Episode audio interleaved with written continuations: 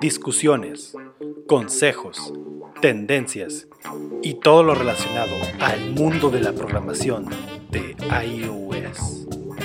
Esto es Let Swift. Comenzamos.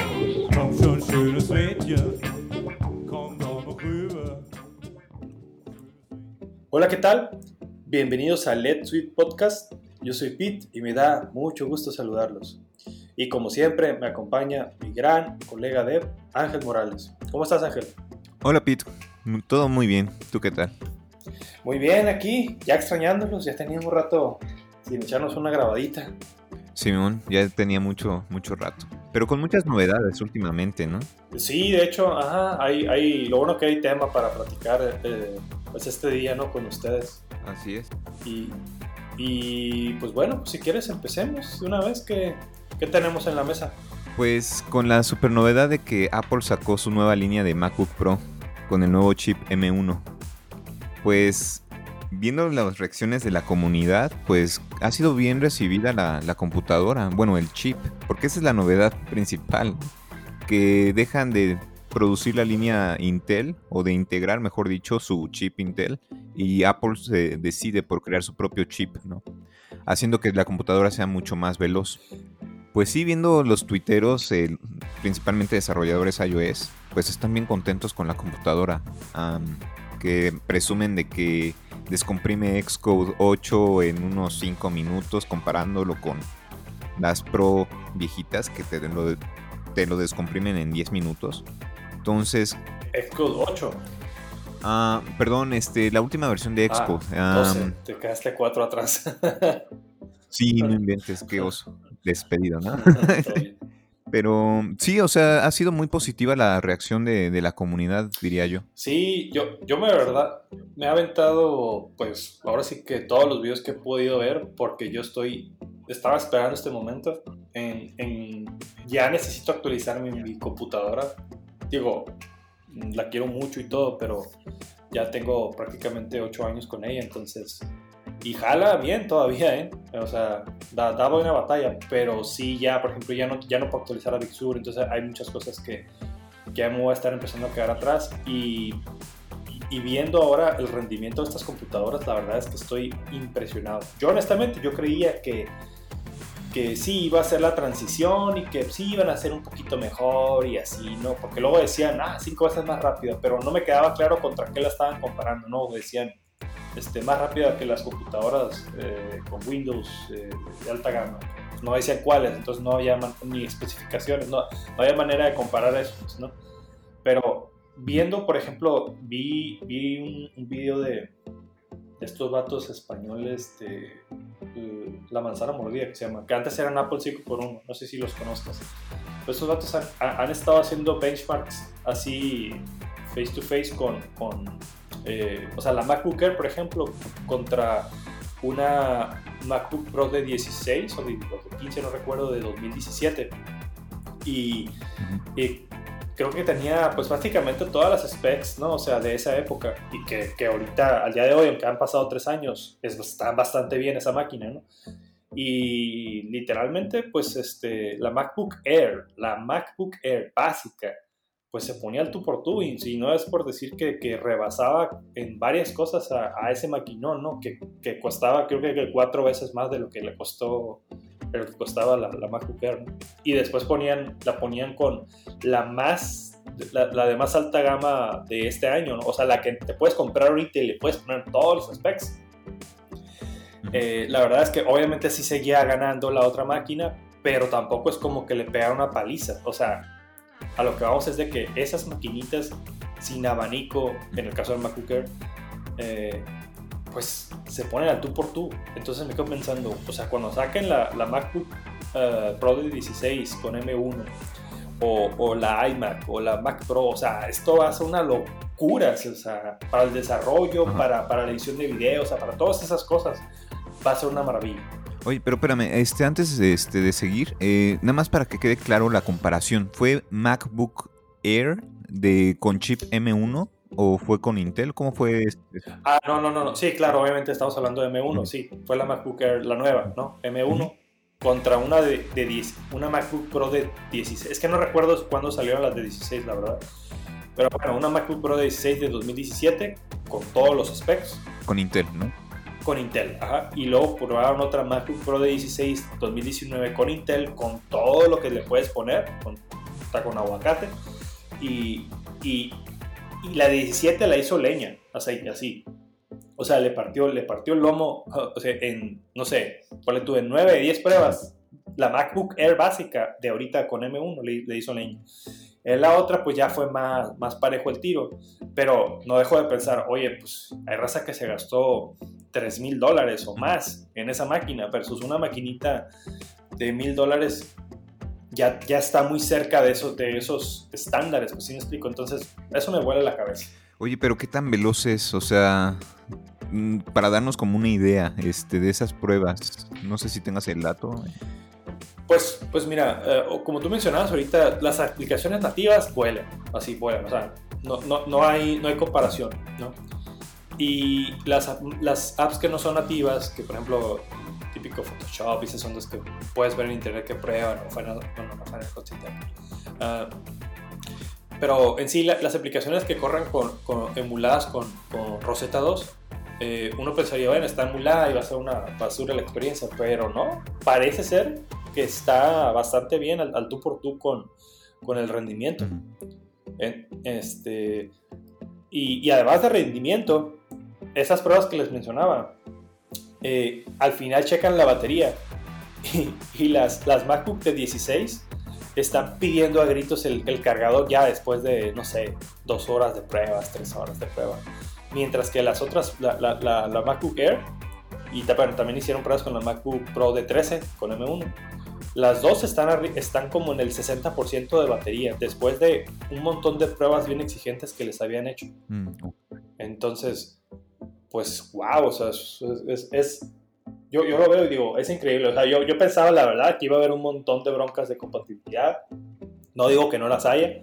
De hecho, hay, bastantes programas que, que, deberías de tener en cuenta. Como por ejemplo, eh, Brew, por ejemplo. Si tú usas Brew para instalar desde la consola, mm, pues estate pendiente y no compres nada todavía porque no, no está soportado todavía por las arquitecturas eh, de M1 de Apple. Ah, pero en general, o sea, en general, si tu uso no es tan rudo, si tú vas a programar en iOS, así nativo, la verdad, eh, es una computadora. Ahora, yo creo que si yo me pondría a pensar y a investigarle muy bien si tu computadora es para trabajar, es decir, si tú eres freelance eh, o tú vas a desarrollar un trabajo para una persona, muy probablemente no, todavía no te convenga una de esas máquinas. Bueno, depende del tipo de trabajo, ¿no?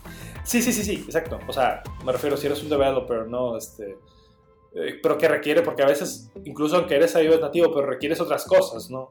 Por ejemplo, no sé, no sé, no he visto por ahí algún problema, pero tampoco me he puesto a investigar eh, si CocoaPods funcione, si Cartage funcione. Obviamente Swiss Package Manager, por supuesto que va a funcionar, pero, pero los otros dos no sé. O sea, no sé si otras dependencias que tú puedas tener por ahí vayan a fallar. Entonces, eh, hay que tener cuidado con eso. Pero si, si el uso no es tan rudo, quizás, pues yo creo que las que están ahorita, si tienes oportunidad de comprártela, pues, pues date. Pero ese tema que dices, ese punto eh, de que no sabes si es compatible Cocoa Pods con este tipo de computadora, ¿por qué lo dices? O sea, porque como que otra capa, ¿no? La, programación es otra capa este, distinta al, al, hardware, como por qué debería haber una dependencia ahí. Pues no lo sé, o sea, yo solo digo que, por ejemplo, eh, eh, el, programa Blue te digo que se instala, que, donde puedes instalar eh, pues paquetes de software dentro de la consola. Ese sí está, ese sí vi, yo este, noticias de que era incompatible. Docker, por ejemplo, tampoco funciona todavía. Entonces, eso es un, eso es un tema importante. Pero pues CocoaPod funciona con, con, Ruby, entonces no sé si, o sea, no sé si por ejemplo Rosetta haga una chamba ahí y que si funcione. No, no tengo idea pues de, de, esas cosas todavía. Entonces, eh, ese es el punto que quizás si, si realmente hay, hay cosas que tú utilices de ese tipo o los programas que tú utilices frecuentemente, pues tendrías que investigar si, si jalan o no. Ese sería el único detalle. Ese es buen punto porque uno podría este, aventarse al ruedo sin siquiera hacer su investigación. Esto de Docker no, no lo sabía. Sí, no, sí, de hecho, ese, ese ha sido con el mayor boom de la comunidad. O sea, si usas Docker, ya va listo, o sea, no, no puedes todavía. Pero honestamente, no creo tampoco que se vaya a tardar una eternidad en, en liberar alguna versión. O al menos una versión beta ya que funcione, funcione con Docker bajo, bajo este, eh, ARM. Pero pues no sabemos, al día, o sea, hace un mes anunciaron, no, ¿cuándo? No, bueno, el día de hoy que estamos grabando, pues hace unos, un par de semanitas. Pero no, no, creo que tampoco se tarden mucho, o sea, digo, en, en, menor medida, a lo mejor la comparación es un poco absurda, uh, pero por ejemplo, cuando sacaron las pantallas retina, eh, había un si tú te comprabas una luego luego de lanzamiento, pues tenías un montón de, de broncas visuales con, con, con, algunos programas porque no estaban optimizados para Retina Display. Y pues ponle tú que un año después, pues ya prácticamente no había broncas. En el caso de, por ejemplo, no me tocó tanto porque pues no era rico en ese entonces y no, nunca tuve MacBook. Este, tuve mi primera MacBook me la compré como en 2012 creo. Uh, pero cuando cambiaron de PowerPC a, a x86 con Intel, uh, pues también estuvo esa transición durante dos años y en general, pues de lo que he sabido de esa situación, no ha habido tanta bronca. Con Rosetta de aquel entonces, eh, pues se solucionaron muchos detalles. Pero bueno, ahorita, por, sobre todo por el tema de virtualización, quizás sí es un tema a considerar, ¿no? Que si tu trabajo requiere eso. ya veo. Yo no dejo de pensar que les dieron en la torre al negocio de Intel, ¿eh? Pobrecillos. Ah, no, claro. Sí, no, o sea. bueno, lo único bueno para Intel es que ese procesador solo lo van a usar en Mac, ¿no? Entonces, ya con eso, pues digamos que no, no les va a comer tanto el mandado, ¿no? Pero sí, la verdad es que sí, sí los dejó en calzones, en mi opinión. Exacto. Oye, ¿y cuál es el lado negativo de, de, esta línea de productos? Porque bueno, estamos hablando de puras cosas positivas, que es más rápido y quién sabe qué, ¿no? Pero ¿cuál es el pero? Ah, eh, ¿Tú qué dirías en ese aspecto? Pues, pues, yo creo que lo que acabamos de mencionar, ¿no? De que si la, incompatibilidad de algunos programas, ¿no? Que a lo mejor incluso Rosetta 2 no, no, te, no te jale con algún programa. Yo creo que ese sería el mayor problema. Yo honestamente, ese es el único detalle. Por lo demás, personalmente no, no veo tantos broncas. Eh, yo he escuchado tema de la cámara frontal, ¿no? Que no tiene la resolución esperada, ¿no? Esa también fue una de las críticas que recibió la línea. Ah, bueno, pero eso, bueno, eso ya es de la MacBook en sí, ¿no? Que sigue teniendo una, una eh, cámara miserable, ¿no? De este, 720, ¿no? Sí, sí, ya. Eso ya es, eso ya es por una ridiculez absoluta. Pero, y porque obviamente también el, este, eh, pues la línea no cambió en sí, ¿no? Solo lo de las tripas solo fueron los que cambiaron. Eh, sí, pues realmente, pues ese sería el gran detalle de siempre, ¿no? Que, mm, que tendrías que, ver si, si, realmente eso es para ti es muy importante. Si no, yo me compré una, por ejemplo, yo me compré una webcam, ¿no?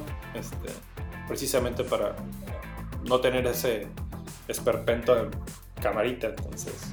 Uh, pero pues, no sé, ya, ya cada quien vea si le conviene o no. Pero en general, en cuanto, a en cuanto al overview de todo, no se ve tan mal. O sea, parecía más espantoso de lo que, de lo que realmente fue. Oye, ¿qué podemos decir en cuanto a precio? Eh, yo incluso viendo la página ahorita de, de, este, de Apple, pues lo veo pues no tan descabellado, 34 mil pesos. Pues que son 34 bolas. Ah, amigo. Bueno, o sea, ¿qué tan caro es caro? ¿Qué tan barato es barato? Pues yo creo que, o sea, en mi opinión, por la máquina que recibes y por el performance que te da, que, es que, que es que ahora ya no se puede comparar. O sea, tú ya no puedes agarrar una Windows y compararle la RAM y compararle el procesador contra esto. Es como comparar el, hardware de iPhone contra el de un Android.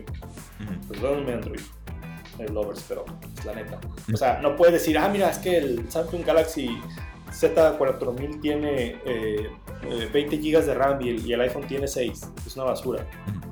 Pero no, o sea, porque juegan en ligas diferentes, o sea, eh, la arquitectura es diferente, está más optimizada acá, etcétera, consume, no, necesita tanto, tanta RAM, etcétera, bla, bla, bla. Ya saben ese tema. Acá va a ser igual, pues.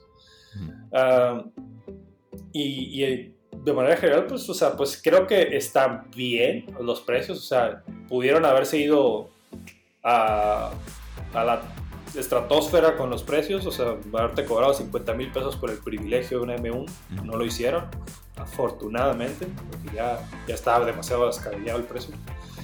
Pero está bien, o sea, es perfecto. Una lástima por los que se acaban de comprar una MacBook de 13 pulgadas de ese precio. Sí, no sé, pobrecillos. es, eso sí, pobrecitos. Oye, lo dices por mí, ¿verdad? Sí, es cierto. Pero sí, sí, cierto. Acabo de recordar que tú tienes una de 13. Sí, recién acabo de comprar, pero bueno. Ya ni modo. Yo creo que me voy a esperar a una tercera generación de esta nueva línea. Eh, porque yo siento que es muy pronto, ¿no? O sea, yo creo que ya va a ser más maduro el producto. No sé, en la tercera generación empiezas a ver cosas más pro, ¿no? Yo, sí, yo también, o sea, si compraste una, no la tires a la basura, o sea. no, ¿cómo crees? Por favor. No, o sea, no, no, bueno, no lo digo usted, sino lo digo en general, o sea, todavía hay muchas cosas que explorar esa máquina. Quizás todavía no se han encontrado broncas, otro tipo de broncas, que a la gente que se las va a comprar les van a salir. Entonces, si tú ya tienes una con Intel, disfrútala, ¿no? Sácale, exprímele hasta el último centavo que, que, te tocó pagar por ella y, y date, o sea, no, no, no tienes por qué tener lo más nuevo de Apple siempre, o sea, dale con eso. Entonces, no, no creo que haya bronca por eso, pues, o sea, tú, tú sigue feliz con tu máquina. claro. No, y hablando de este punto, pues, este, pues no falta también, este, los Apple fans, ¿no? De que, por ejemplo, con los iPhones, que cada año sale uno nuevo, cada año se compran una nueva versión. Eso sí, mis respetos. Son ligas mayores, yo diría. Sí, y carteras mayores también. Deuda con Coppel y así, ¿no? sí, en Electra a unos chiquitos.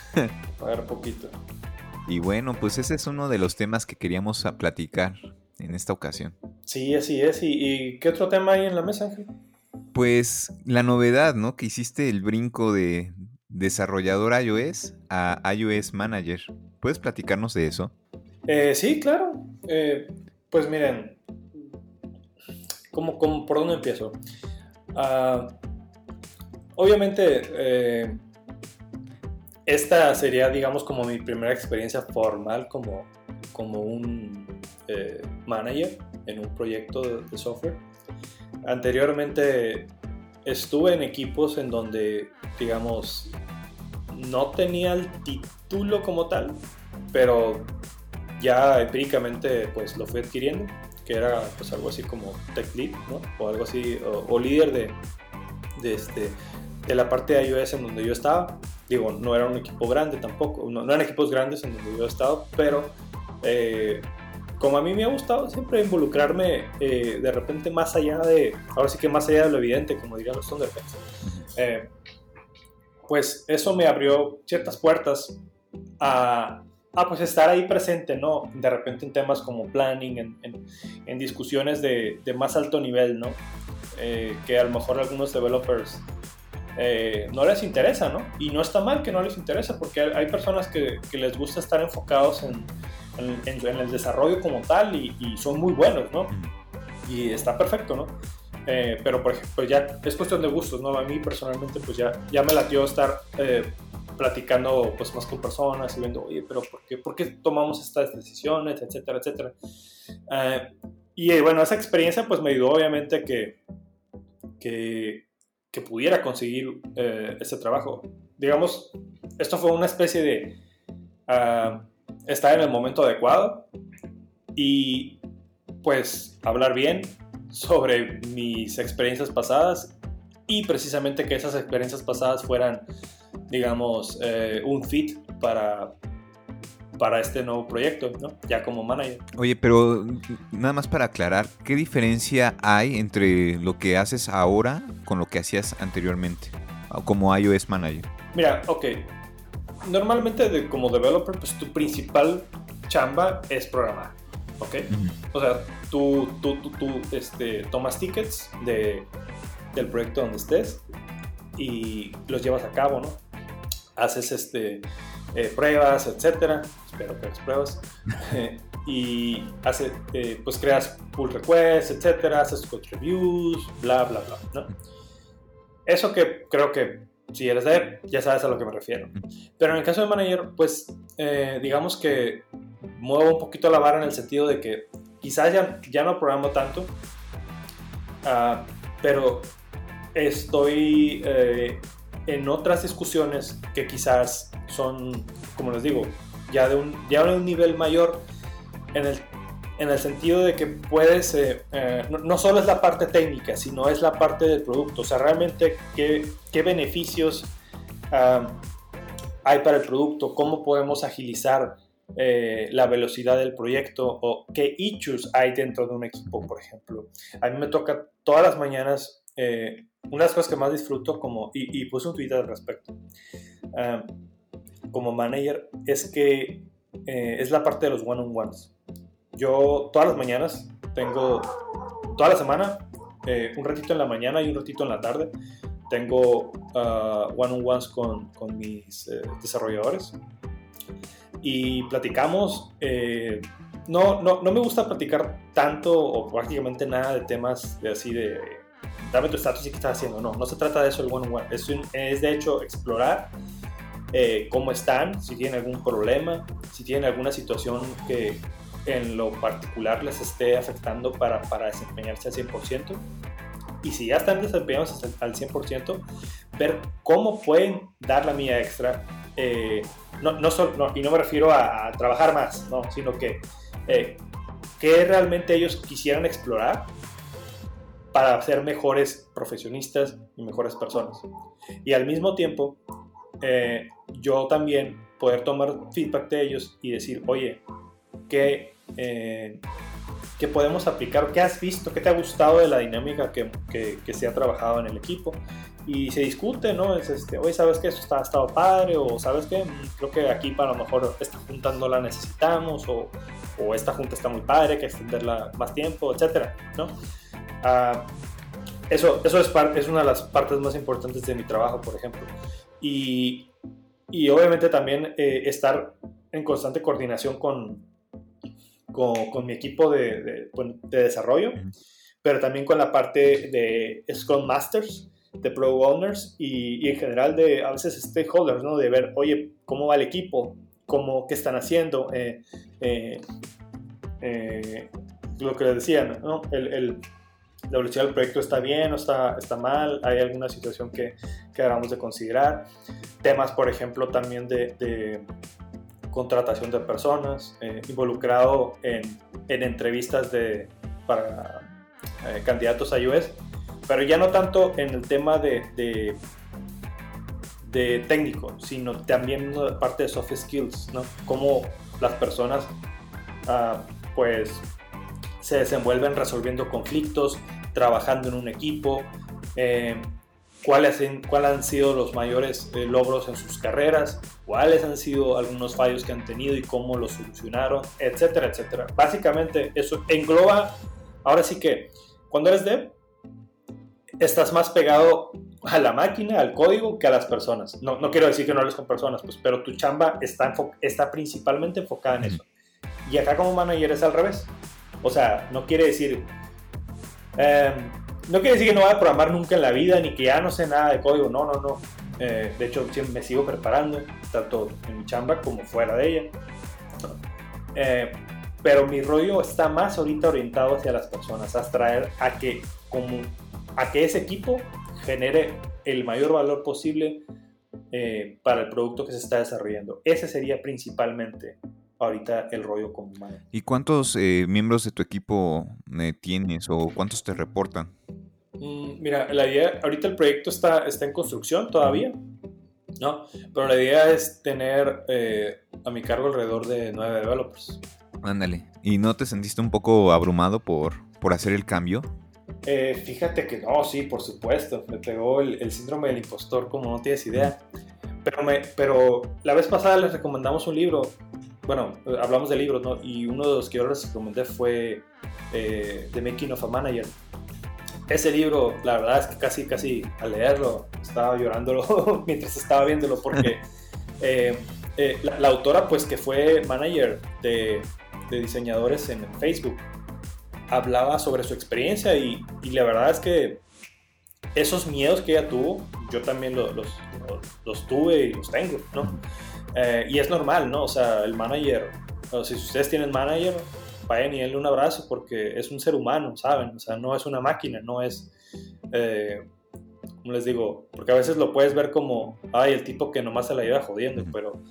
Eh, y bueno, a lo mejor puede joder un poquito si es que no tiene ciertos skills para tratar con personas, pero bueno, lo que voy es de que también es persona que, que siente miedos, también es alguien que, que no sabe qué hacer a veces, ¿no? Que tiene que explorar opciones para ver qué, qué, decisión tomar, que a veces toma una decisión y es la menos, es la menos correcta, ¿no?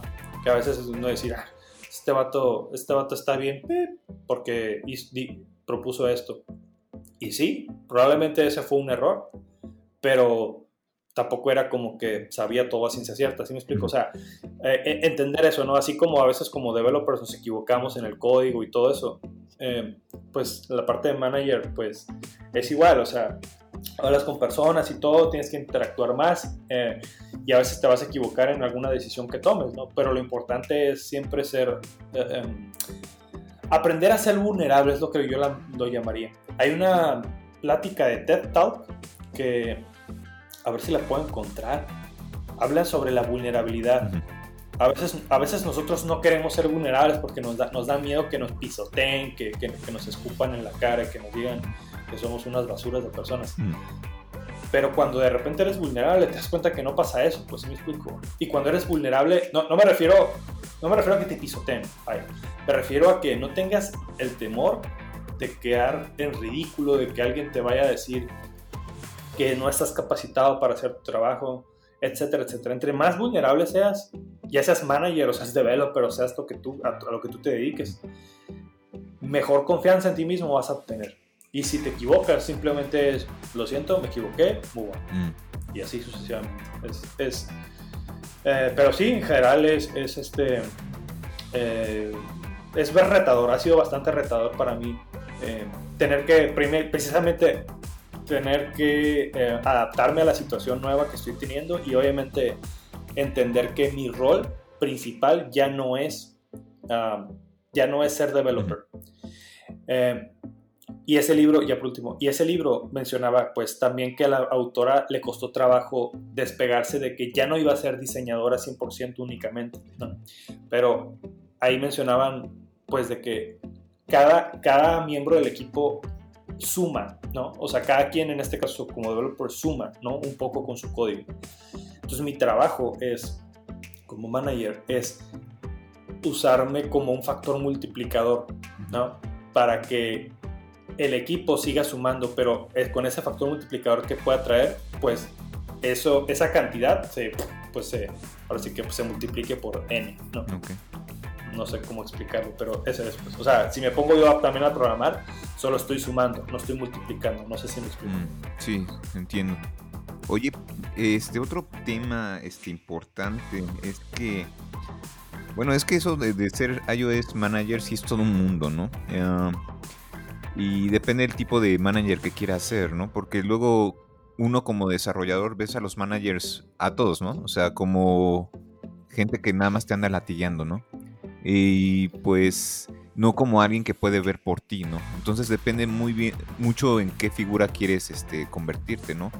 Si en alguien que vea por su equipo, por el bienestar de su equipo, o por alguien que nada más este, esté exprimiendo a los desarrolladores como limones, ¿no? Eh, exacto, sí. Eh, tú, tú, diste exactamente el clavo. Que si tú quieres, si tú vas a entrar a, a, ser manager, ¿qué manager quieres ser? Esa es la primera pregunta que incluso este libro te hace. ¿Qué manager quieres ser? Yo decidí ser un manager que siempre va a querer estar aprendiendo en todo momento. O sea, uno de mis, mis, retos es siempre estar en constante aprendizaje, porque pues puedes estar diciendo, puedes quedarte de que, ah, pues soy, soy, el manager, soy el jefe, órale, ¿no? O sea, saco el látigo nomás y órale perros, ¿no? A. Pero no, o sea, a mí nunca me, o sea, digamos que tengo escuelita ya de, de pues el trabajo en equipo y, y que mm, las personas es lo más valioso para desarrollar un equipo, un producto, un proyecto. Entonces, yo necesito aprender a tratar bien a esas personas y necesito, ahora como decía, ser, ser un multiplicador para ellos, ¿no? O sea, aportarles valor a, cada uno de los miembros del equipo, ¿no? Entonces, eh, yo sé que llegar y poner un tema tenso eh, en alguna, o sacar el látigo y andar haciendo micromanagement, pues eso, eso no sirve de nada, ¿no? Al contrario, me desgasta a mí también, ¿no? Estar viendo, a ver, este, olfateando a todos, a ver qué, qué andan haciendo y qué no, etcétera, sino que más bien eh, es enfocarse al, a los resultados, ¿no? ¿Qué queremos lograr? ¿Cómo, cómo se va a medir ese, ese resultado? Y, y, y, sí, o sea, tratar, al menos en mi caso, pues ser siempre la mejor versión de mí. Exacto. Suena bien, es como que muy eh, positivo la imagen que, que tú estás buscando, ¿no? Porque te digo, o sea, muchos managers se enfocan nada más a los resultados, al producto, ¿no? No tanto al equipo. Y eso deriva muchas veces, muchas veces en que generen ambientes tóxicos de trabajo. Entonces, pues bien, bien por ti. Y una pregunta que te quería hacer sobre este aspecto es, ¿el sueldo sí varía mucho de desarrollador iOS con iOS Manager? Dinerico, dinerico. Pues depende, yo no sé, o sea, soy nuevo en eso también, no te sabría decir qué tanto varía. Ah, digo, yo, yo cuando estuve eh, buscando trabajo el año pasado, ah, de nuevo el año pasado, es que siento como que han pasado tres años con la pandemia, no, no, no, este año. Yo, yo, yo estaba, pues, yo me preparé para, para, para desarrollador, pues, ¿no? Para iOS Dev. Ah, y pues es una larga historia, ¿no? Eh, que, que, me llevaría mucho rato comunicarles, pero en general les digo, fue, o sea, el hecho de que sea manager ahorita es un sueño para mí porque sí perseguía eso, pero no sabía cómo. Y aproveché las circunstancias que se me ofrecieron. De hecho, yo me convertí en iOS Dev casi de la misma manera en que me convertí en manager ahora. O sea, porque yo no era iOS Dev. Sí tenía cierta iniciativa con iOS, pero yo era .NET. Y yo me cambié porque aproveché eh, en mi chamba anterior una oportunidad que me dieron, oye, ¿te quieres convertir ya en iOS full time aquí? Y yo, wow, perfecto, sí, claro que sí. Y la aproveché, o sea, aproveché el reto.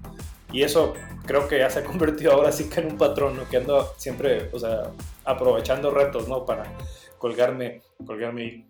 Pero bueno, respondiendo a tu pregunta, pues sí, digo, obviamente sí debería variar, ¿no? Porque no es lo mismo eh, entender el nivel de responsabilidad. Entre más responsabilidad tengas tú, pues obviamente es mayor el riesgo, mm, no te sé las comillas, eh, no, me están viendo, pero estoy poniendo comillas, de, de lo que estás poniendo en juego, ¿no? O sea, si si a lo mejor un error de código es fácilmente arreglable con pruebas, etcétera, a lo mejor una discusión con, una, con un miembro del equipo, que se te vaya alguien o, que, o que establezcas un ambiente tóxico, puede generar mayor repercusión en un proyecto, en un producto, que lo otro que acabo de mencionar. Entonces, pues sí, en general eh, sí tendría que ser pues, mayor la remuneración. Ahora, ¿qué tan mayor?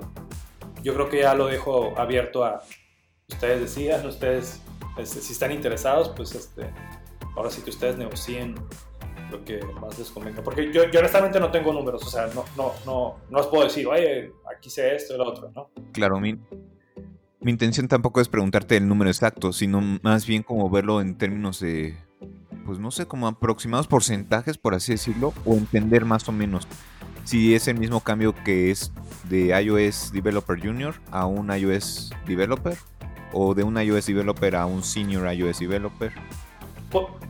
puedes verlo así, o sea, al junior no le vas a exigir ciertas cosas, al senior sí, ¿no? Y obviamente el senior va, a tener una mejor paga que el junior, ¿no? Porque el junior El junior si comete errores, todo bien, mijito, no pasa nada. Lo abrazas, le das un besito y ya lo, lo corriges, ¿no? Pero, pero al senior, sí, si el senior la riega en cosas que se supone que no debería estar haciendo, pues a él sí le van a, le van a llover trancazos, ¿no? y igual también, o sea, si, si yo como manager de repente, pues, este, no hago bien mi chamba, pues obviamente me van a llover coscorrones, ¿no? Y ahora, ahora ponlo, ponlo arriba, ¿no? Si el VIPIS del proyecto, de la compañía, pues no hace bien su chamba, pues le va a llover una, no sé, una bomba atómica, ¿no? Y así te va, si el CEO no está haciendo bien su chamba, pues toda la empresa se va al, caño, ¿no? Entonces, entre, entre mayor sea, perdón, entre mayor sea el nivel de responsabilidad, pues es, sí, obviamente tiene que ser mayor, pues mayor la paga, ¿no?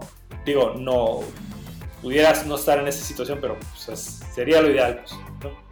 Claro, yo lo mencionaba porque no vaya a pasar como eh, una parodia que recuerdo de Bob Esponja, que lo hicieron gerente de su propio restaurante y le seguían pagando una miseria. Entonces. pues desgraciadamente creo que pudiera estarse el, darse el caso en algunas situaciones. No, pero, pero ya creo que creo que las personas se tienen que informar, ¿no? En analizar bien qué, qué onda. O sea, yo creo que acá que pues tiene que hacer su tarea con ese, con ese tema. ¿Recomendarías ser manager? ¿Necesitas una serie de habilidades o cómo lo describiría? Sí. O sea, recomiendo ser manager si quieres ser manager. Y si tiene eh, habilidades, pues las puedes desarrollar. Pero principalmente te gusta hablar con personas o te gusta interactuar con ellas. Yo diría que sí. Pero si no te gusta interactuar con personas, que no, de nuevo, no es algo malo eso. O sea, hay gente introvertida que no le gusta hacer, que que, le gusta estar con sus audífonos y darle, ¿no? Eh, no se lo recomendaría tanto porque, o sea, bueno, ya para cerrar este tema, no busquen ser managers porque creen que esa es la única manera en que sus carreras van a progresar. Eso es algo bien importante. Yo busqué esto porque yo quería hacer esto. No, pero no, pero no porque eh, no, es que si no soy manager, pues aquí ya valió gorro, no ya me voy a estancar. No, no, no, no. O sea, tú puedes ser un, tú puedes convertirte en, senior manager, principal, etcétera, o, simplemente ser un, excelente developer. Uh, si tienen que ser manager y, está bien, ¿no? O sea, eh, eh, es, es una carrera fantástica. Ah, pero no, no, no, quieras explotarte como manager si no, si no realmente crees que, te guste, pues necesitas una vocación. O sea, e, eso es lo que les digo. Así como hay gente que no, no le gusta programar y está bien, pues igual, o sea, si no te gusta uh, ser, pues eso que les digo, interactuar con personas y de repente estar envuelto en juntas, porque esa es otra, ¿no? Vas a tener que tomar varias juntas, ¿no? Ya no es que estés concentrado con tus audífonos programando, vas a tener que estar interactuando, entonces eh, a mucha gente no le parece eso, entonces eh, hay que pensar eso. Si, si les interesa realmente o, por alguna situación, cómprense el libro The Making of a Manager. Ahí vienen, ahí de hecho hace, esas preguntas que me acabas de hacer, las vienen ahí en el en ese libro y te ayudan a, que tú, generes tu propia, tu propia respuesta hacia eso. Claro. No, y aparte yo agregaría que necesitas desarrollar otro tipo de habilidades, ¿no? Negociación, por ejemplo. O sea, alinear las expectativas de los stakeholders, del dueño, del área de diseño, testing, etcétera, y de los desarrolladores, ¿no? Y el manejo de estrés, ¿no? Eh, porque no nada más estás respondiendo por por ti, ¿no? Sino por los resultados de tu equipo.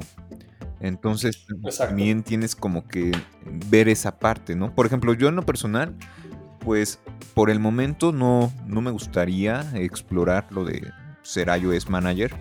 Por, por lo mismo, ¿no? Del manejo del estrés. Si me preocupa de que mi programa no corra adecuadamente, imagínate lidiar con el resultado de nueve personas, ¿no? Entonces, Exacto. Son varias Sí, hay y hay managers que se aventan más, ¿no? Que aventan 50 personas, no sé, o sea, ya depende del tamaño de la compañía, no sé, del equipo, o sea, sí, sí, sí. Ahora también depende de que seas buen manager, ¿no? O porque hay, también conozco gente que no asume la responsabilidad de su equipo y todo lo, ¿cómo te diré? Lo pasa a los desarrolladores, ¿no? Eh, todo, eh, no sé, la presión no, no sirven como filtro, ¿no? Y deberían de ser. Sí, eh, pues depende, o sea, nadie, nace, nadie nace siendo manager, por eso el libro de Making of a Manager, ¿no? O sea, te vas haciendo, ¿no? no naces siendo dev, te vas haciendo dev poco a poco. Entonces, eh, solo lo único que necesitas es que tengas el gusanito de querer hacer. Eso al menos es lo que pues, les puedo decir. Antes, antes de que se metan a este rollo. Claro. Y bueno, Ángel, pues eh, creo que sería todo. Digo, tenemos más temas que, discutir, pero no sé si quieras que, que, los comentemos en, la siguiente, en el siguiente episodio. Claro que sí, se queda de tarea hablar sobre una arquitectura que me comentabas, ¿no? Composable Architecture. Estaría interesante platicar de ello. Sí, claro que sí. Eh, ahí, ahí, la comentamos. Digo, es una arquitectura bastante interesante para proyectos ya más grandes de desarrollo, pero la verdad es que ya nos llevaría más tiempo. Entonces, eh, pues sí, lo comentamos en el siguiente episodio. Perfecto, muy bien. Les mandamos un saludo a, a quienes nos escuchan um, de otros países, Argentina, Perú, Colombia. Les mandamos muchos saludos. Sí, claro que sí. Y no se les olvide seguirnos en nuestras redes sociales, eh, arroba Sweet Podcast, que ahí vamos a estar contestando sus comentarios y tweets. Sí, y también eh, muchas gracias a todos los que nos, siguen precisamente en Twitter. Y si tienen alguna sugerencia de algún tema que quisieran platicar, uh, que, platicáramos aquí, pues eh, con todo gusto, arróbenos a, a Let's Podcast y díganos, hey, este, por favor hablen de este tema, del otro, del otro y con gusto ahí nos preparamos para echar nuestra platicada sobre eso. Claro que sí. Pues les mandamos un saludo y nos estamos viendo. Muchas gracias a todos. Hasta luego. Nos vemos. Bye. Muchas gracias por escucharnos. No olvides seguirnos en nuestras redes sociales, en Twitter como Pit500, Ángel Morales K y por supuesto, Let Swift Podcast. También sigue a Ángel Morales K en su cuenta de YouTube. Nos vemos en el próximo episodio. Hasta luego.